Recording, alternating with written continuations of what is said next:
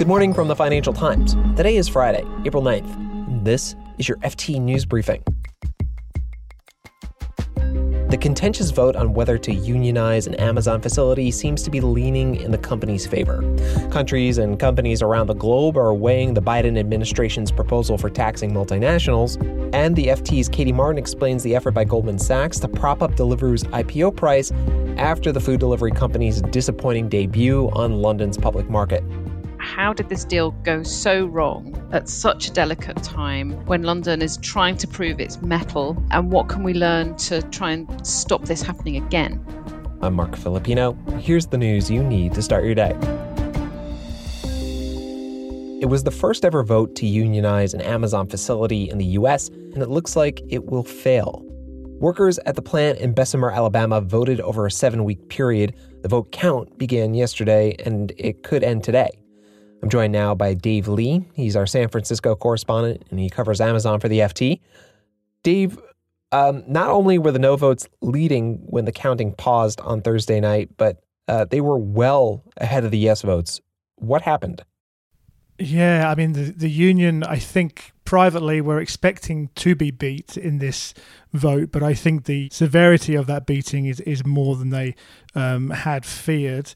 I mean, look, over the past few weeks, uh, Amazon has pulled out all the stops to try and convince the workers at this plant that unionization wouldn't be a good idea in their view. Um, and so, you know, there are many things that Amazon has gone t- through to try and fend off this vote, and it seems like that has worked. I think what's in particularly interesting about the vote tally so far is that you know after about half of them being counted, it would seem that Amazon has not only attracted other workers to vote against the union, but it seems to have changed the minds of people who were planning to vote for the union based on the early signs of support they needed to do the vote in the first place. So I think Amazon's going to be very pleased with uh, the union busting effort that it's been carrying out over the past few weeks. So, Dave, regardless of the outcome, no matter which way it goes, this is most likely not the end of the process, right? Yes, indeed. I think actually it's, it's fairer to say it's the beginning of the process, really. So once this vote has had a formal result from the uh, Labour Standards Board, there is almost certainly going to be an appeal from the union, the RWDSU. They're saying that some of what Amazon did in order to fight in this vote um, was illegal. In particular, they say a post box that was placed in the parking lot at the Amazon facility was designed to intimidate workers into thinking that Amazon was monitoring who was voting. And so the union's going to argue that this was a direct effort to influence the vote.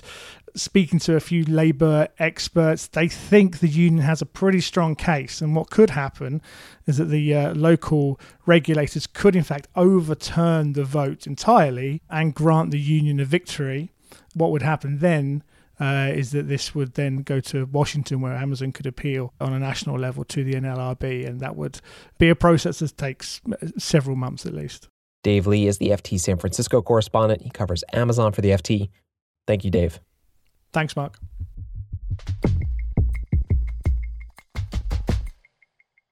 More than 130 countries are digesting the Biden administration's offer of a new multinational tax system.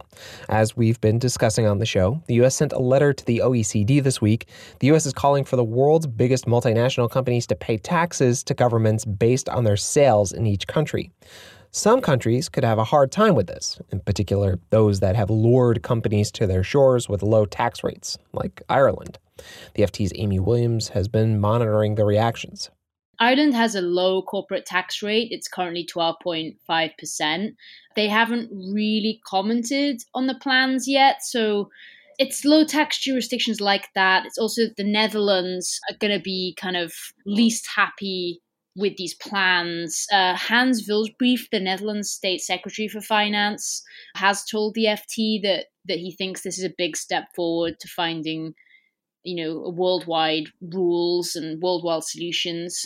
But i really think when it comes to the oecd talks it's these low tax jurisdictions that are going to be the people potentially arguing down that 21% minimum that, that biden has proposed. And as you report amy uh, countries with higher taxes like france and italy are happy with the biden proposal But I want to ask about corporations next. Um, will they all lose out from the new taxation system, or will any stand to benefit?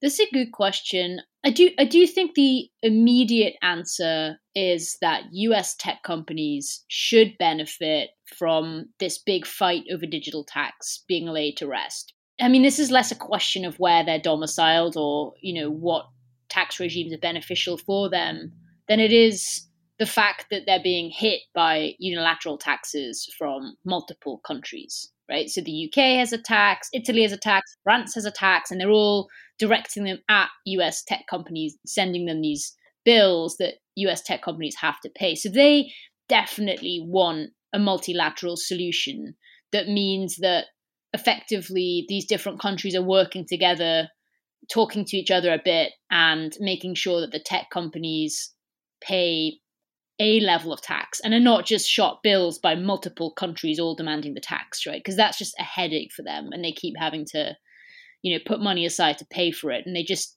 they just don't want to. They're in a bad spot over that. But in theory they should welcome an oecd agreement and they have said that they want that. Amy williams is the ft's us trade reporter and she writes our trade secrets newsletter. Thank you amy. Thanks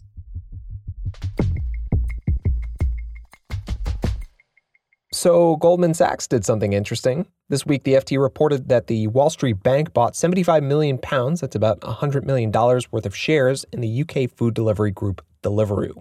Now, if you recall, Goldman was one of the banks that helped launch Deliveroo's IPO last month, an IPO that is now famous because it was a historic flop. To talk about why Goldman propped up the IPO price, I'm joined by the FT's markets editor, Katie Martin.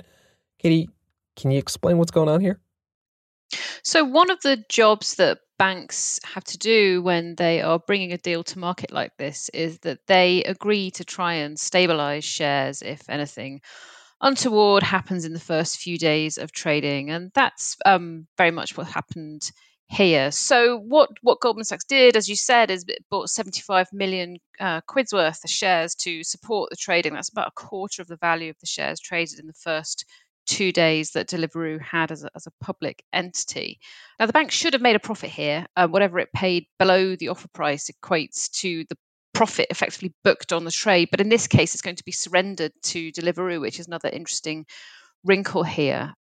Someone described the Goldman move in the FT comments as similar to when your kids come home with a box of candy bars to sell for a school fundraiser and you the parent end up buying them all because your kids are too lazy to walk around the mm. neighborhood and knock on doors which is just fantastic um, is that an accurate comparison yeah, I mean that's not a bad analogy actually, and you've got to hope that you like sweets at that point. Um, you know, it, it just all reflects the fact that everyone was terribly excited about about this deal hitting the market, but in reality, you know, various things have been blamed for it going wrong, or there are short sellers. You know, people always blame short sellers when when IPOs go wrong, or oh, market conditions weren't right. Well, you know, they probably would have been if if it had been structured differently or priced differently. In, reality, really what this deal tells you is that you know some of the froth has come off the tech stock phenomenon.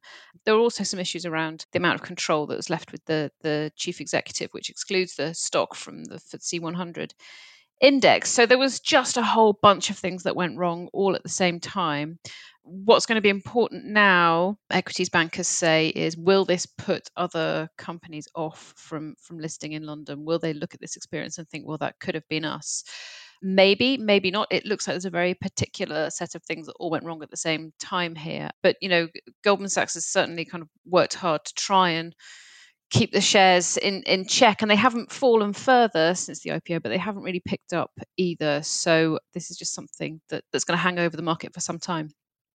Going back to Goldman for a second, you know, it was bringing this IPO to market. Shouldn't it have been aware of these issues, or was it just a case of the train going full speed and it was just you know too hard to stop at that point?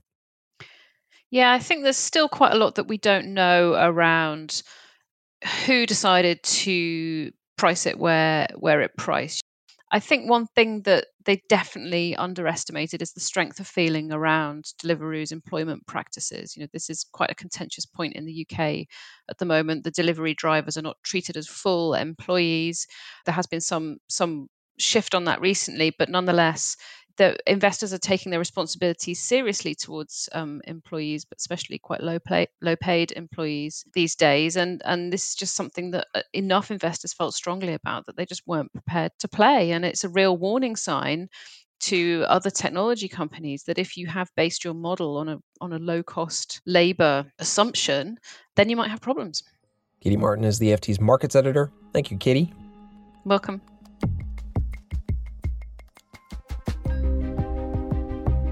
You can read more on all of these stories at FT.com. This has been your daily FT News Briefing. Make sure you check back next week for the latest business news.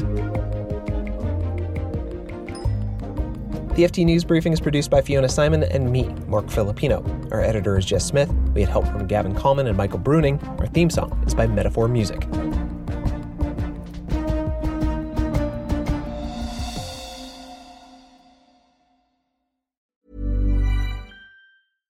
Support for this podcast and the following message come from Corient. Corient provides wealth management services centered around you. As one of the largest integrated fee only registered investment advisors in the U.S., Corient has experienced teams who can craft custom solutions designed to help you reach your financial goals, no matter how complex.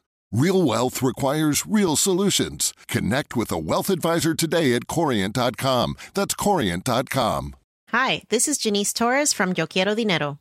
From a local business to a global corporation, partnering with Bank of America gives your operation access to exclusive digital tools, award winning insights, and business solutions so powerful you'll make every move matter. Visit bankofamerica.com slash banking for business to learn more. What would you like the power to do?